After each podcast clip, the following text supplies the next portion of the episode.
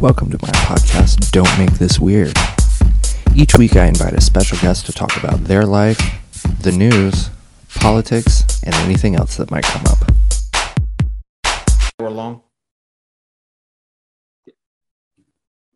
Welcome to another episode of Don't Make This Weird, the podcast. Uh, I I am very, very, very, very, very excited uh, to have my guest this week. Um, it's it's rare that I get excited when someone follows me on social media. Uh, this my guest this week, this person uh, when he followed me, I, I did a little dance um, because he is somebody that um, I admire, somebody that I respect. Uh, he is host of the Mentally Divine podcast. He is the host of Antics and Analytics that you can find on Instagram Live. Uh, he is the host of the Mentally Divine Breakfast Show on Patreon. And you can see him sometimes on Fox Soul. Please welcome Brian to the podcast. Hello, sir. Hey, hey, what's up? How are you doing? that hey, listen, I've never I've never had that eloquent of an intro. So thank you. oh, no problem. No problem. I will I am available to introduce you anytime you walk into a room, anytime you want. Love that. Love that. oh, so good. So um I've I've basically told people all about you now. Um, I want to I want to take it back. Let's let's talk about Baby Brian. Was being like this media superstar always the plan, or what? What did you want to be when you grow up? That's a very good question. Um, no, I didn't think being this media personality, person, public figure. Um, I didn't know that was in the cards. Right. Um, growing up, I always wanted to be a judge um, I wanted to be a lawyer first. I wanted to be judge, and I think that was just very much so based off of the court shows that I used to watch. Right? We all idolized Judge Judy. We all idolized Judge Joe Mathis. Right? Um, and uh, there's actually also Spanish court shows that I used to watch, um, and I loved them growing up. And I was like, that you know, not understanding that they're not really judges, but that they are more so arbiters of of the truth and and you know I always wanted to, to have that power and have my own courtroom and be on TV in that kind of regard. But nonetheless, um, as I got to college, uh, I kind of had the vision that I wanted to work on radio. Um, and I think that just came because I wanted to, you know, just talk. I loved talking. you know, it's so funny because growing up in my report cards, I would always get straight A's. But one of the biggest things I would always put is like, you know, the and for needs improvement, needs improvement for the talking. My teachers would always say, Brian just talks too much. uh, but you know, you know, my mom could never get me on that because you know my grades were so good. But nevertheless, from there, um, I took an intro to communication course, and I was like, this this communication thing is not for me. They started talking about how dogs communicate through barking, how whales communicate through their blowholes, and I was like, yeah, this is I'm checking out. This is not what it, what, I, what I wanted to do. And you know, I got some very good advice that said, you know, in in college and undergrad, you should study things that you are passionate about.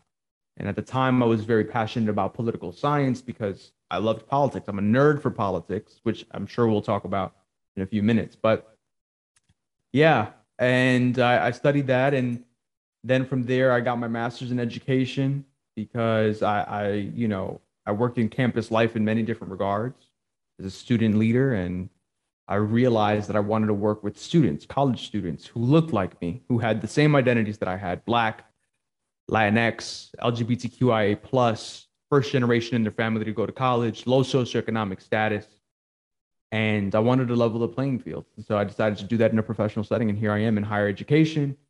Uh, the podcasting came later. So what was what was the journey like to starting your your podcast?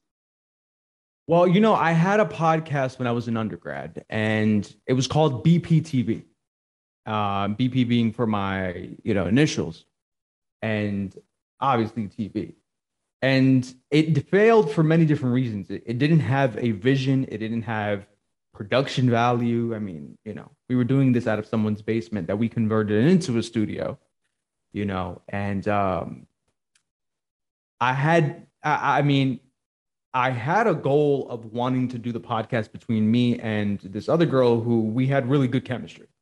And so I knew that there was a, there was a presence there that we could really work with. And the other two people who one of them was the one who kind of introduced me to the editor of like the videos and he we used his basement and stuff. They both wanted to be on camera as well. And I had no gumption to say no because I wasn't paying them.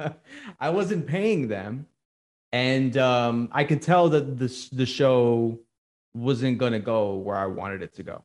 And um, yeah, it just lacked the vision, lacked the production value. And so I knew that at some point I'd recreate it. And I knew that at some point I'd go back and do it the right way. But I had an imposter syndrome. And I didn't know if I had enough expertise, enough knowledge, enough experience to bring that to the table to have a, a, a diverse and robust conversation and dialogue. And uh, I was like, you know what? I'll just do it when I get my doctorate. You know, now that I have my master's, I'll do it when I get my doctorate. Maybe then I'll have more information or you know, I'll do it in five years. And I kept on putting it off. And Twitter Spaces came out. Um, and, you know, I started at 300 followers on Twitter. And I just decided to start doing spaces. And I started hosting it as if it were a talk show. And six weeks later, I went from 300 to 3,000 followers. And from there, you know, I was like, wait a minute, we have to do something. This, this is this is getting big. Like people are really responding to it. And from there, I got discovered with a, a television producer, and that's how I got onto Fox Soul. And I was like, no, there, there, there's something here because people are seeing some quality here that I can't just be making up in my mind. And you know that that was the journey. That was it it was it was one of those things where I knew I had to capitalize on it because I was getting so much positive feedback. By the way, it's one of the things that you you do as a creator, and Greg, you know this on this side of the of, of the of the mic. When we're creating, we don't necessarily know the impact, right? Because we're we're so we're just going, and it's the feedback afterwards where people are messaging you and saying, the way that I psychologically undressed on your show was in a way that I've never been able to do with people who I've known for forever, for years, right? We've had people come on and discuss their show, their, their story about HIV AIDS, uh, sexual assault traumas that they've never discussed. And um, the fact that they felt safe and comfortable enough to do it with the community that we have built. I mean, it was just the most powerful thing. So it consistently reassures me and reinforces to me that we're on our path and that I'm I'm walking within my purpose. And I'm going to continue doing it. It's the, it's been the best ride. I know like for for me the the first time that I was aware of you um the the video of you on Fox Soul just absolutely destroying the pro lifer. Yeah. And I was like, that is a brilliant human being. And I've I've been a fan ever since. Um, yeah. So. you know, and by the way, how that happened was uh, a lot of people don't know that I originally got a message from the television producer who was looking to book me. Um, and they were originally going to have a conversation on sexuality. And they said they were looking for somebody who says that you do not determine your sexuality or your sexuality cannot be determined at birth. And I said, well, do you mean sexual orientation or do you mean like, you know, gender expression, gender identity, like that type of um, because if we're talking about, you know, gender identity, then we know that, yeah, absolutely, you can't determine that at birth because you can have a sexual organ that doesn't align with, you know, who you are versus sexual orientation, which I firmly do believe you know, you can, I mean, you, you know, you don't choose that, right? You, you don't, that's not something that you choose. And they were, they were like, no, we're talking about sexual orientation. And so we're looking for you to say the position that, you know, you can choose to be gay or not. And I said, absolutely not. I will not do that. That's not, that doesn't align with what I think. And also, I'm not going to do this just for clout. And so the TV producer agreed. And they were like, no, you know, I actually, I agree with you. We're just looking for somebody who's going to do this position. And, you know, we thought that you'd be open to it. I was like, no, I'm not. And so in my mind, I didn't think, oh, that's such a lost opportunity. I didn't think that because, you know, some people would say that person's never going to think of you ever again for any any opportunity because you're telling them no, right? And you think about the TV industry be being so cutthroat, where if you tell say no to one person, you're blackballed forever. And I was like, you know what? It's fine. For me, it's just more of a thing of I further confirmed that I am in the right place where I'm supposed to be because if that person saw something within me that's intrigued them enough to put me on television, then I will have other people down the line. And sure enough, within days, I got the call back and said, "Hey, are you are you pro-choice?" I said, "Yes." And they said, "We would love to book you." it was like it was a no-brainer, and and you know that's that's how that happened. But it, it was just an amazing. That was also an amazing ride because who would have known that six weeks into a process of starting your own show, you'd be on television, on national television at that. It was just crazy. Now, earlier you said uh, you were a politics nerd. Um, so I, it would it would be remiss of me if uh, we did not discuss uh, the upcoming midterms, as yeah. this is, you know, that kind of year. Um, what what races are are you watching? Well, to be honest with you, I, I everyone has a different perspective of how they approach, and I think it's very important that we are very informed of the races, all the races, right? Because we are sending people, and we, you know, we're trying to gain more of a majority in, in the Senate, right? And I say we, I'm not, you know, I, I I'm not, I'm a pragmatist when it comes down to voting. And so I don't necessarily affiliate with any party, but I think that to align yourself with the Republican Party as they stand and as they, you know, stand for nothing really at this point would be would be a, not only a missed opportunity, but would be would be uh, a slap in the face to a lot of people. I mean, really, if, you, if you're thinking about democracy and freedom. But anyway, nevertheless, for me, I think it's very important that we are aware of all the races at the same time. I think it's very important that we're not shouting people down on social media because one of the people from one of the races that we don't even, you know, have a vote for in another state, you know, we, we shouldn't be fighting people on social media because they support a candidate that, you know, if you're both Democrats, you know, I, I don't know. The, I'm, and I'm speaking more so about the, the Pennsylvania race. You know yeah. this. Yeah. Malcolm Kenyatta, body, both sides are like just tearing each other up. And I guess the, the, the, the purpose of that, right? They, none of them want Fetterman. No, right. none of them want Fetterman. And, and I understand that, right? He, he chased an unarmed black uh, man because he said that he was he may have I mean it's the, the white vigilantism, right? Yeah. And we understand that, but you know, nevertheless, we're watching that one uh, just because it, it's so contested, even with the demo within the Democrats. Um, I mean, I want to keep Warnock, you know, right. home, home. I don't want to even say home state of of Georgia because I'm a transplant, by the way. I'm originally from Jersey, so but you know, you know, I, am watching that that race. Um, so yeah, I mean that this one is the one that I have the most locus of control, and I think it's very important that I use my voice not only to inform the people of Georgia to understand, like, hey, there's a there is a vote that's coming up. Yeah, you know, particularly when it's not a presidential vote, because everybody comes out for the presidential, nobody comes for the midterms. And you know, this could be it could be a precarious situation. It doesn't have to be, but it can be.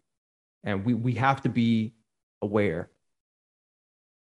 Um, what do you what would you say to people um, who say that the the Democratic Party is failing at messaging? Do you see that as an issue from the DNC? I'm gonna be honest with you. I do. I do see that as an issue, and I think it's a twofold, right? Epistemologically, if we're thinking about many truths being being uh, real and existing, I I think two truths can be uh, existing. One, that the messaging isn't as uh, on par as it needs to be, and that two, we are dealing with a lot of disinformation and misinformation campaigns at the same time, right?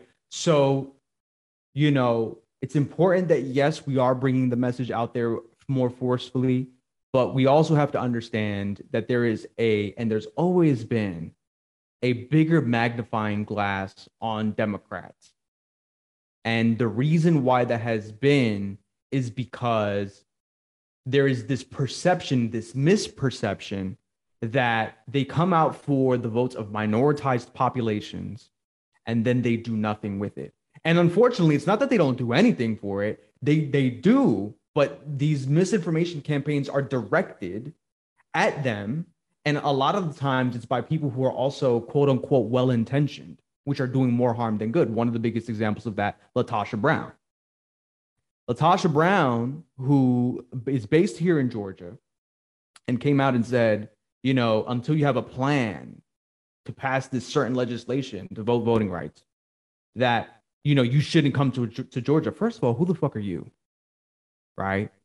I understand that you created this this grassroots movement, the Black Votes Matter, but at the same time, if you understand how politics and government functions, you wouldn't be as reckless with your words and your verbiage and the semantics because you understand that this this culture that we live in now is all about sound bites.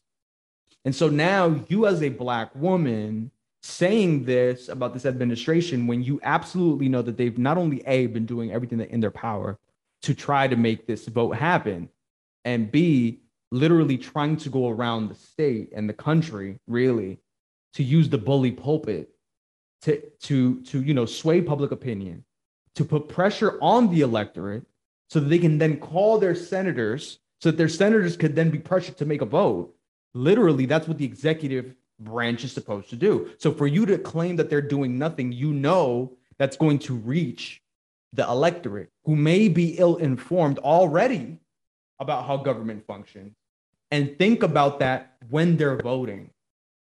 So you're by in all in all, you're trying to empower the electorate, but you're you're you're doing the opposite. You're disenfranchising the vote because now these people don't feel like they want to vote. Because why should I vote for a party that claims to be for me but is not for me? So I mean, it's I, I think the, I think yes, the, the messaging needs to be better, but I also think we need to be aware of all of the misinformation we're also fighting at the same time. In in a hypothetical situation, uh, let's say that you were the DNC chair. What would how how would you shift the mes- messaging?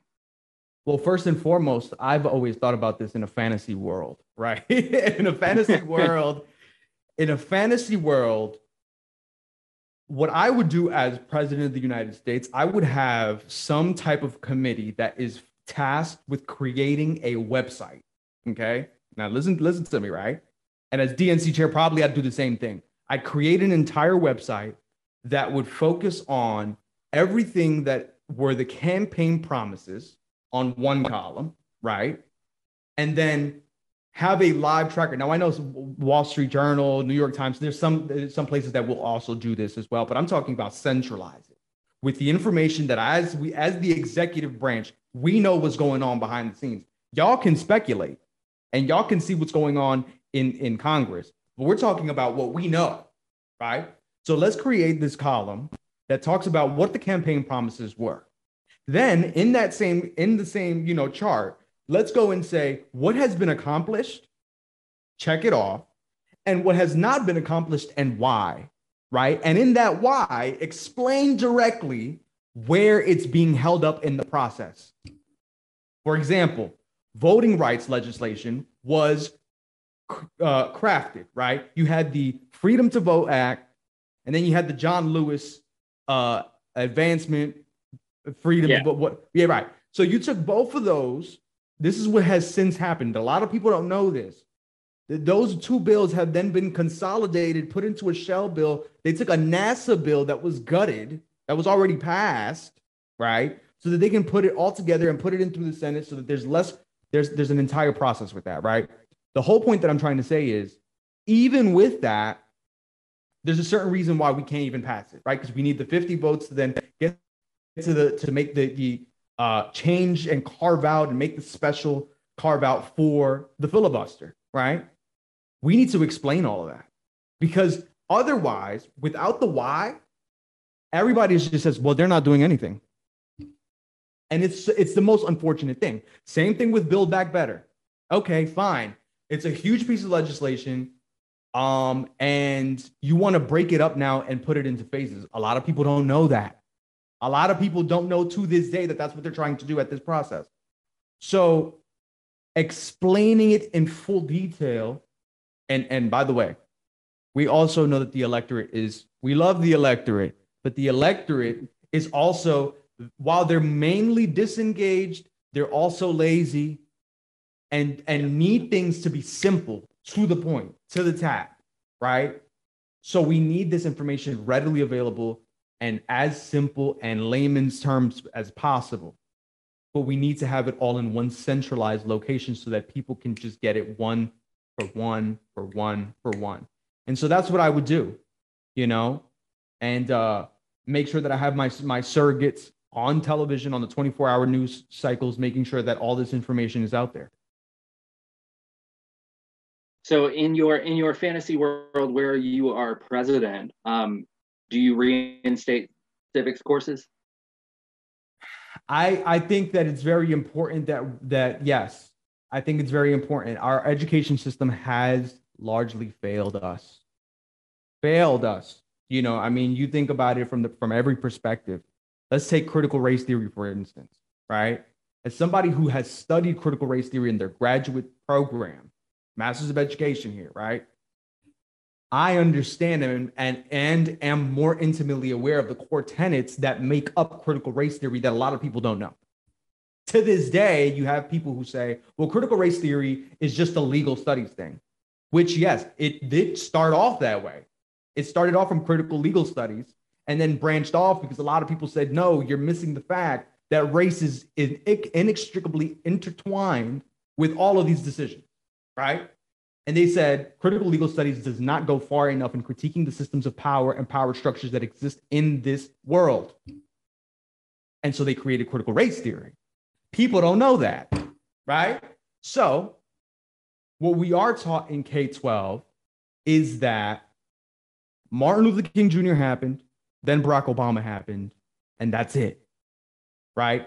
You don't learn from 1619 right? Where the slaves got got here, right?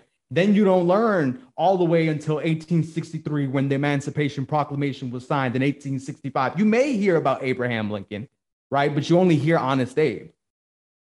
You don't hear about the fact that he actually went and did a speech in Louisiana and he talked about Black people's voting rights and how it's very important. Because at the time, when we had Reconstruction happening, People don't know that 2,000 black men were actually being elected in the South.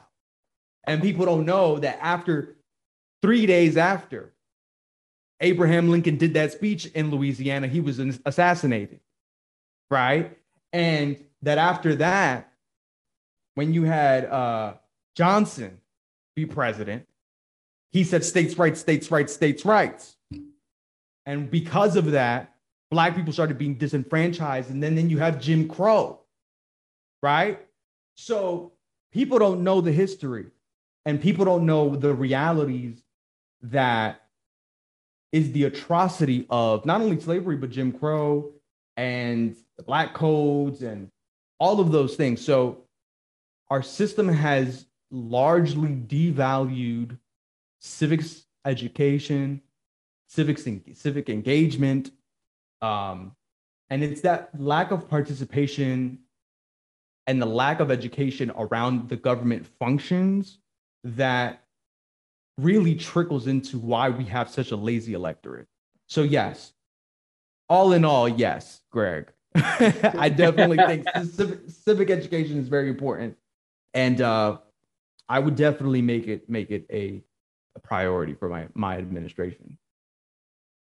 Um, now, a couple of minutes ago, you mentioned campaign promises. Um, so I want to go to our listener letter uh, for this week's episode. Um, it comes to us from Tessa in uh, Boca Raton, Florida. Uh, hello, Tessa. Thank you for um, sending this hella spicy question in. Uh, Tessa would like to know why she should vote blue in the midterms if Biden won't eliminate student loan debt. Tessa from Boca Raton, Florida. Here's the thing. Well, first and foremost, he said, now this, this is another thing. Because, Greg, if you haven't noticed thus far, my biggest thing is like, people don't notice. people don't notice, right? Now, he did make a campaign promise and say $10,000 of student loans he would cancel. From the very beginning, because I'm old enough to remember the campaign, right? right? I'm old enough to remember the campaign trail when he also that talked about he didn't feel that he didn't he he could do it with the stroke of a pen. I remember that.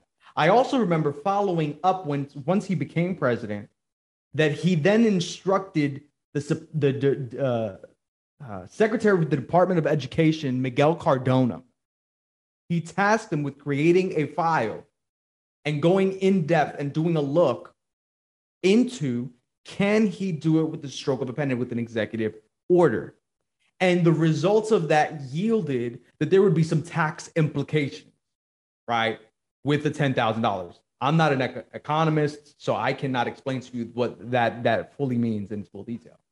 So I'll leave that for our economists. But what I will say is this what we do know is that if there is a bill that is created and it is passed, then we can move forward.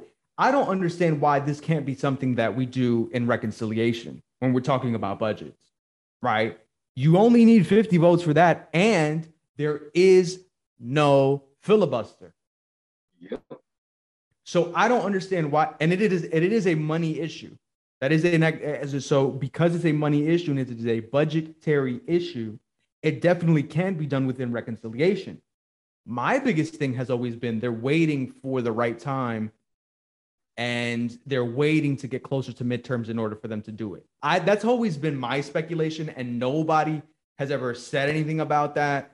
Um, but that's always been my speculation because you know obviously it's fresher in people's minds and that's when people will vote and you know it makes sense. It's a good political move. Right. For an easy win. So no, he's not going to do $50,000. He always said 10,000. And you know, you also have to think about all the other things that are top priorities right now. Right? Student debt was not one of those big number one priorities, but it was a campaign promise and I'm sure that he he will do everything in his power to make sure that that is that is done. I mean, if you all you know, remember we we have not been paying student debt uh, you know, student loans um, because it's been, you know, pushed back and pushed back and pushed back. I think they restart what in May, May 1st. Yeah, I think so. So, you know, that that's that's my biggest thing, right? I think it's we have to think about all of the other pieces of legislation that, that are very big priorities, like voting rights, um, build back better. And uh, I think he'll do it. I think they're waiting for the right opportune and political time to do it. I also it's just I mean they've they've been in office a year. Like yeah. the the entire agenda is not going to be accomplished in the first year. No. No, but he's done such phenomenal work in this year though. I mean, you yeah. talk about vaccine in arms, You talk about reopening the economy. I'm talking about American Rescue Plan. I'm talking about the infrastructure bill. I mean, these weren't just baby bills, by the way. This is, you know, trillions of dollars worth of investment into people and also our country, right?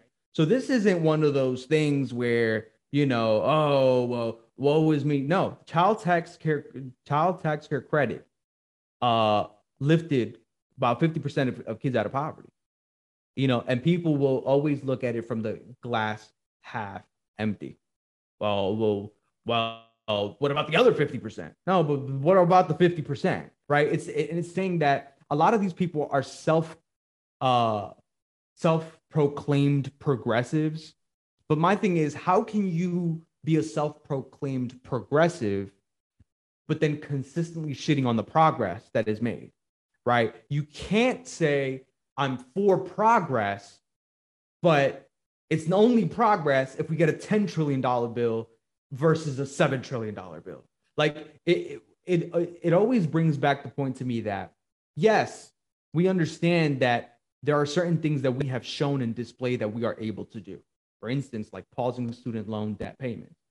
People have been saying that for a long time, the fact that they actually did it. You know, eviction moratoriums during the pandemic, right? you know you have unemployment benefits that were you know increased dramatically you know and as it, was needed it was needed and so a lot of people are like well now the government has showed their ass they can actually do it they just chose not to the thing about that the thing about that is you can't shit on the progress again that is made because of the progress that you feel like is not enough because it sometimes feels like it's never enough for people.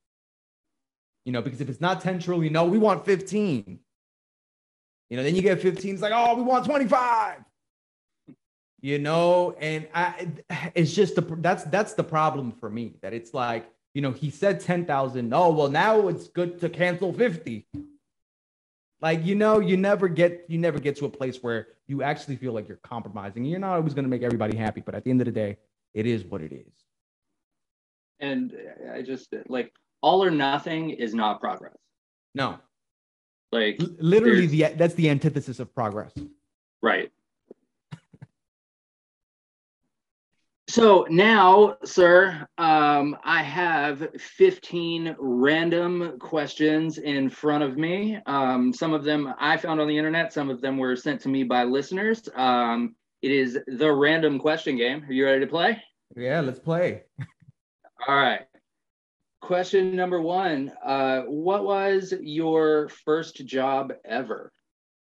Oh, my first job ever was being a tutor for the Paul Robeson Reads program. I went to uh, high schools and taught uh, kids how to read um, and also like help them with their math homework if they needed it. Um, but yeah, uh, and that was my my freshman year in college. All right. What is your guilty pleasure? oh, I have a lot of them. Uh, my guilty, I love um, eating an ice cream sandwich, a good ice cream sandwich. You know, those one with the chocolate and the, the, the vanilla ice cream in the middle. Um, I also like to watch Wife Swap on Hulu. Such a damn right. good show. I love that show because it's so damn messy. and it's just so like, you know, I, I, love those shows. Um, I love My 600 Pound Life. Okay. Hoard, yeah. Hoard, hoarders. Like, I love those type of shows. Catfish, you know, where people's lives are just put out there. And I'm just like, how, why would you fall for that? you know, so, you know, but yeah, th- those are my guilty pleasures. I always I was I was watching uh, Catfish the other day, and I was like, this was a movie, and yeah. now it's a TV show that's been on for like 97 seasons. How are y'all still getting catfished? Yes. Yeah, yeah. And Nev actually, who is the host of that show, who by the way, for people who don't know this, Nev created a movie called Catfish because he was being himself catfished. So he documents, it's his documentary he documents the entire time of him looking for this person. So it's a great movie. But anyway, um, it's wild as fuck. Wild, wild as hell. hell. but he actually himself has come out recently and, and made a video and he's like how the hell are people why is he he is still astounded at how his show is still on the air because like you guys are still faking the funk but anyway yeah that, I, I love that show if aliens landed on earth tomorrow and offered to take you with them would you go uh eh, only to see what was up there Okay. Only to see. and I would also ask them, you know, do you have that little thing that clicks? You ever seen uh, uh Men in Black? Was it Men in Black? Yeah, yeah, yeah, they, yeah. They press a little button and it's like, I don't know. I, I don't know. I, I that's one of the things. Uh, that's very interesting. I don't know. I would say yes just to see what's up there. okay. Uh, now, now this is probably the most controversial question on on the list of questions. Whitney or Mariah? Whitney. Oh, hands Okay. down, hands down, Whitney. Oh yeah, yeah, yeah. You know, and I love both of them, but um, you know, Mariah just can't do it as well live anymore. Now, if I say I'm gonna get canceled for saying that, by the way, like this, this might get this might take down the entire podcast, uh, and I'm sorry for it. But also, this is your last season. This is your last. That's right, that's right. so, because I saw you know you put that last last and I love that song. But anyway, so yeah, no, I Whitney, 100 percent, 100 percent. um, if you could commit any crime and get away with it, what crime would you pick? Um, robbing a bank. Robbing robbing a bank straight up because you know if I could get away with it, hell yeah, I need the money. Right. I need the money. Yeah, rob- robbing a bank. Uh, what is a film that most people hated, but that you love just unabashedly? Ah, all right. So two of them, two of my favorite movies of all time. Number Okay. one, uh, the uh, Willy Wonka and the Chocolate Factory, not the Don, not the Johnny Depp, the original. Yeah, yeah, yeah. Okay. I got a golden ticket, right? That one, and then also Wizard of Oz, the 1930s version. I don't know why people didn't like that one, but one of the things that I really enjoyed about those two movies was that in the era of when they made those movies, they used these huge warehouses where they would film. You know, like there was nothing like the, the chocolate fact, the, the Willy Wonka chocolate factory. Like I've always wanted to like just go there. Like that that little, you know, freaking fake hallways and the elevators that didn't work and all that stuff. Like that always was my thing. And um and then who didn't want to be in Oz? Like just running around and those fake Right. it, it- it looks fake now looking at it, but as a kid, I'm like, damn, these hills and all of that. Yeah, yeah. Those two movies. It really like when you watch those back as as an adult, like especially Willy Wonka and the Chocolate Factory. That's a dark fucking film. Yeah, yeah, yeah. And you know, if you look back at that one scene where they're on the boat Yes. and he explained what is his name, Gene Wilder, Yeah. and he was he was really ad libbing that entire thing where the people, the the actors on the boat were actually really scared in real life. Crazy. Uh, yeah. Um, what is a film that you could and maybe have watched over and over again and never get sick of? Yeah, uh, it's definitely Willy Wonka and the Chocolate Factory. definitely, I love, love, love that movie and The Wizard of Oz as well. What's your favorite Christmas song? Oh, chestnuts roasting on Yes. an open fire. Yes, I love that song. That's my like. And by the way, I will say the um Christmas music puts me in such a great mood all the time. Like I I listen to it year round. So yeah. If you had an extra $20 to spend on yourself and you had to spend it on yourself, but you could not buy food, Oh, what would you buy?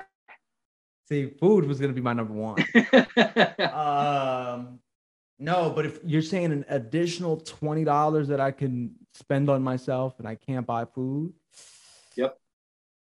Uh, I you know I'd probably maybe get some some new shirts, Okay. some new shirts.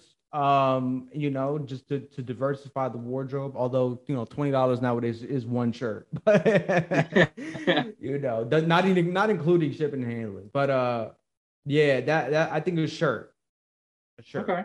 Yeah. Most people say liquor, so it's it's nice to hear. It's nice to hear close. That's that's interesting because I didn't even think that, but yeah, yeah, yeah. Liquor. uh, what is the best show on television right now? Oh. Now, if you would have caught me a couple weeks ago, I would have said Euphoria. All right. Right.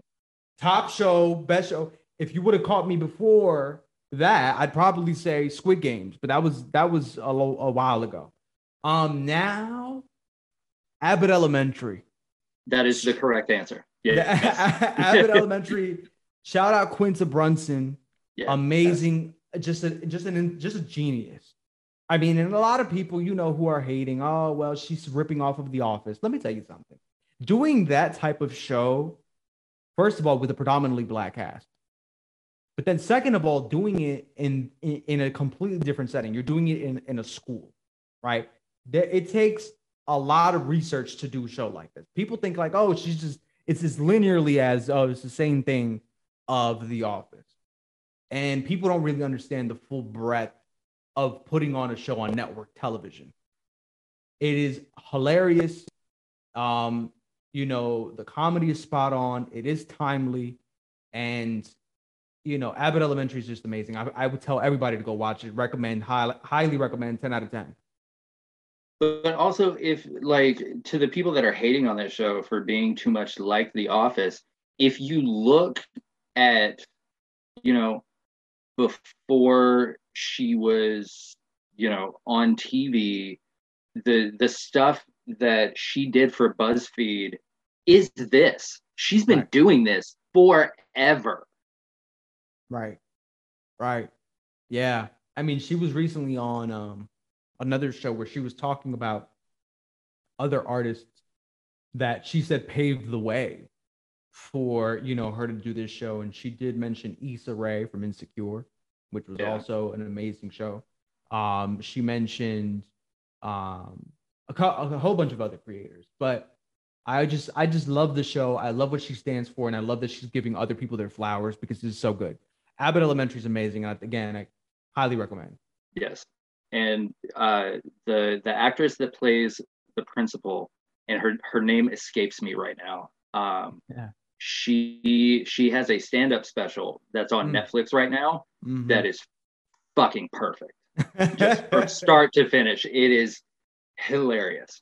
yeah So also check that out.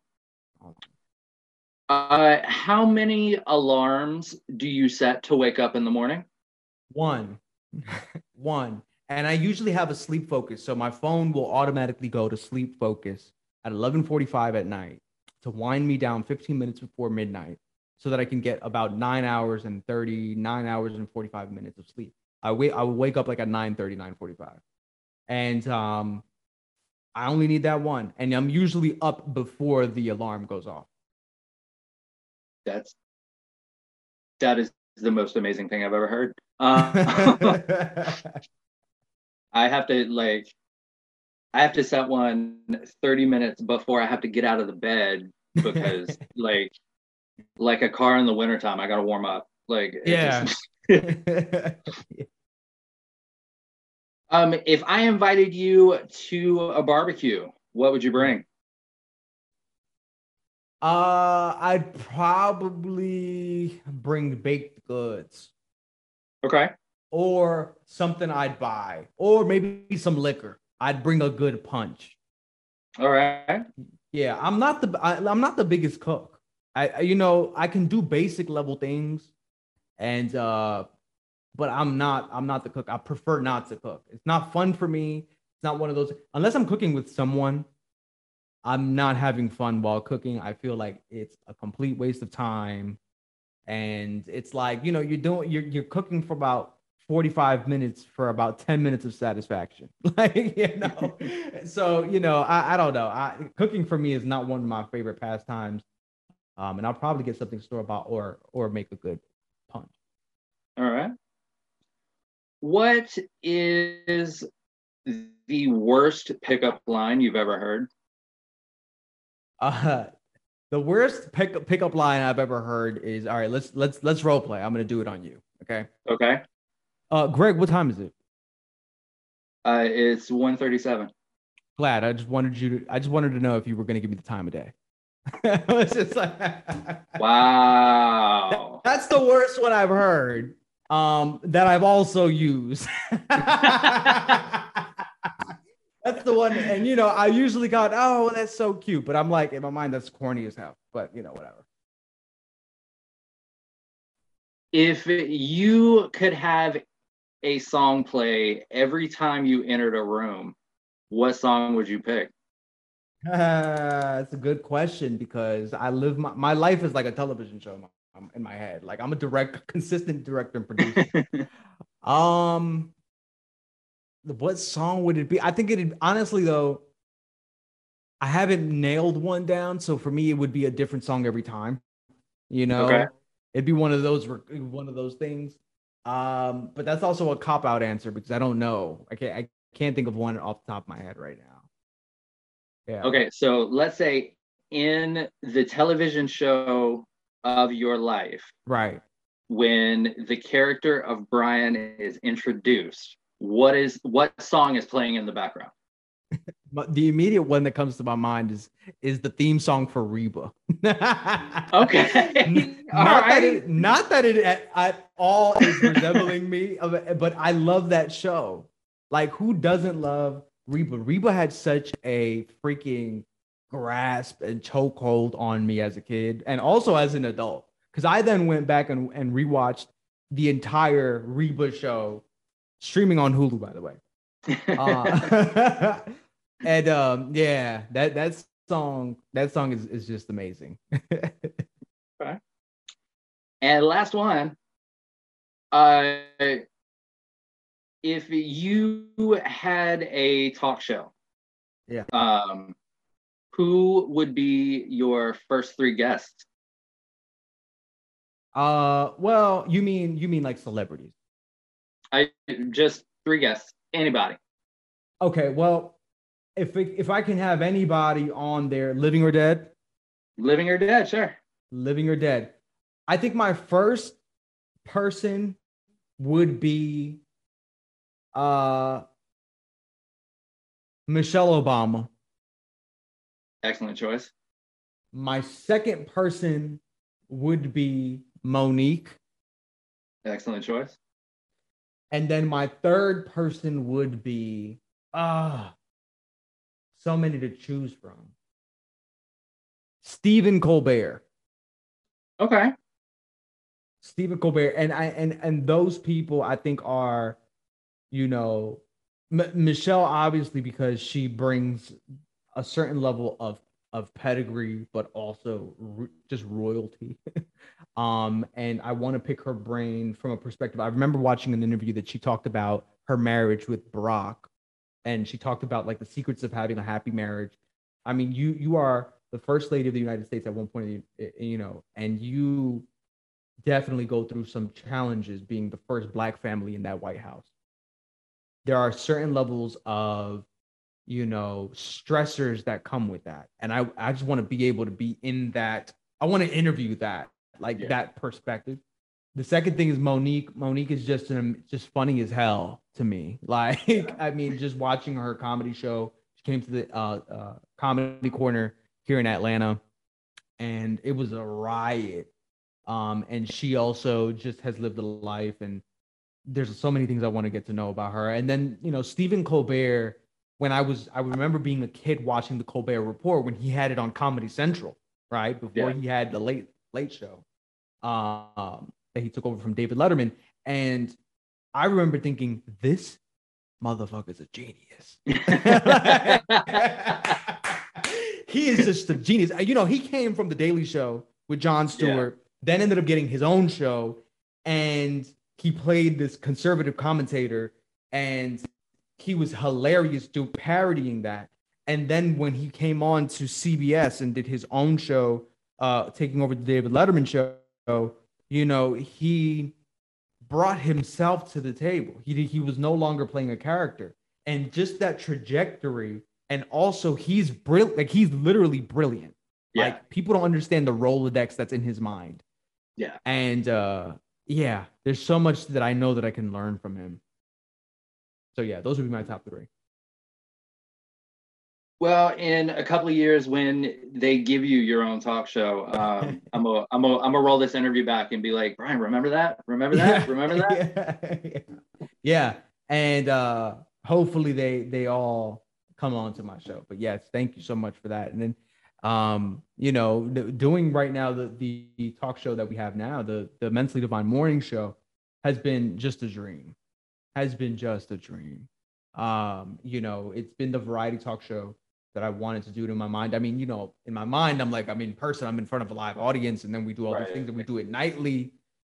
But um, this is the start. This is the start, and um, we have a really great product that we we have over there on the Patreon, and um, I hope people go over there and check it out. Check us out.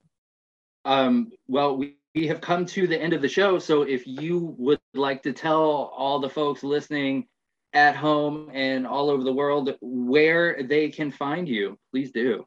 Yeah, I mean, so you can find me on Twitter um, at Mentally Divine. You can find me on Instagram at Mentally Divine Official. Um, on both of those pages, you can click my link tree, which is in my bio. You will see my Cash App there, um, and you will see my Patreon. My Patreon is where we're again streaming the variety talk show. It's called the Mentally Divine Morning Show.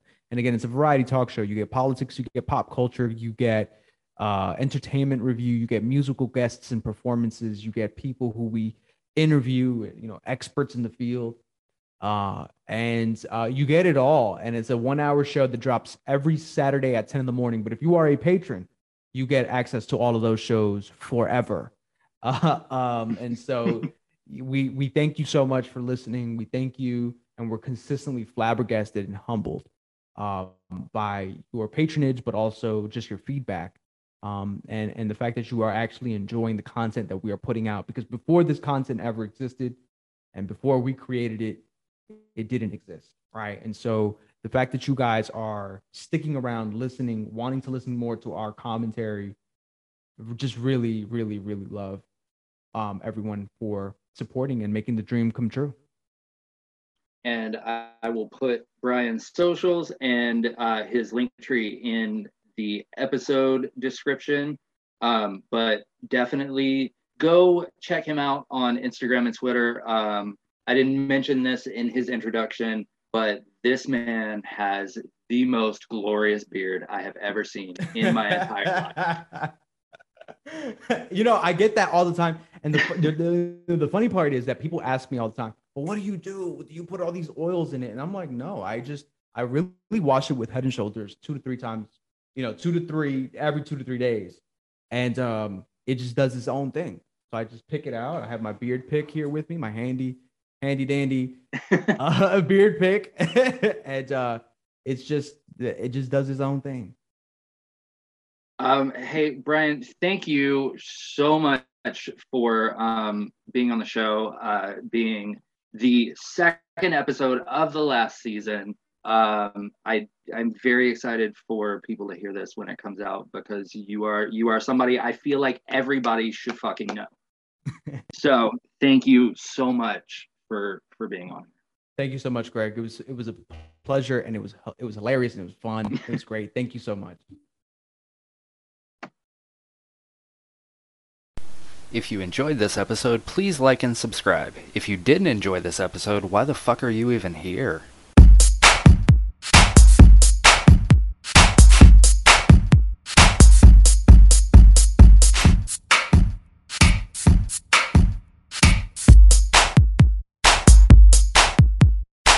Don't Make This Weird is a Dollop of Trollop production in association with Spring Break 83 Productions and the Joyful Warrior Podcast Network.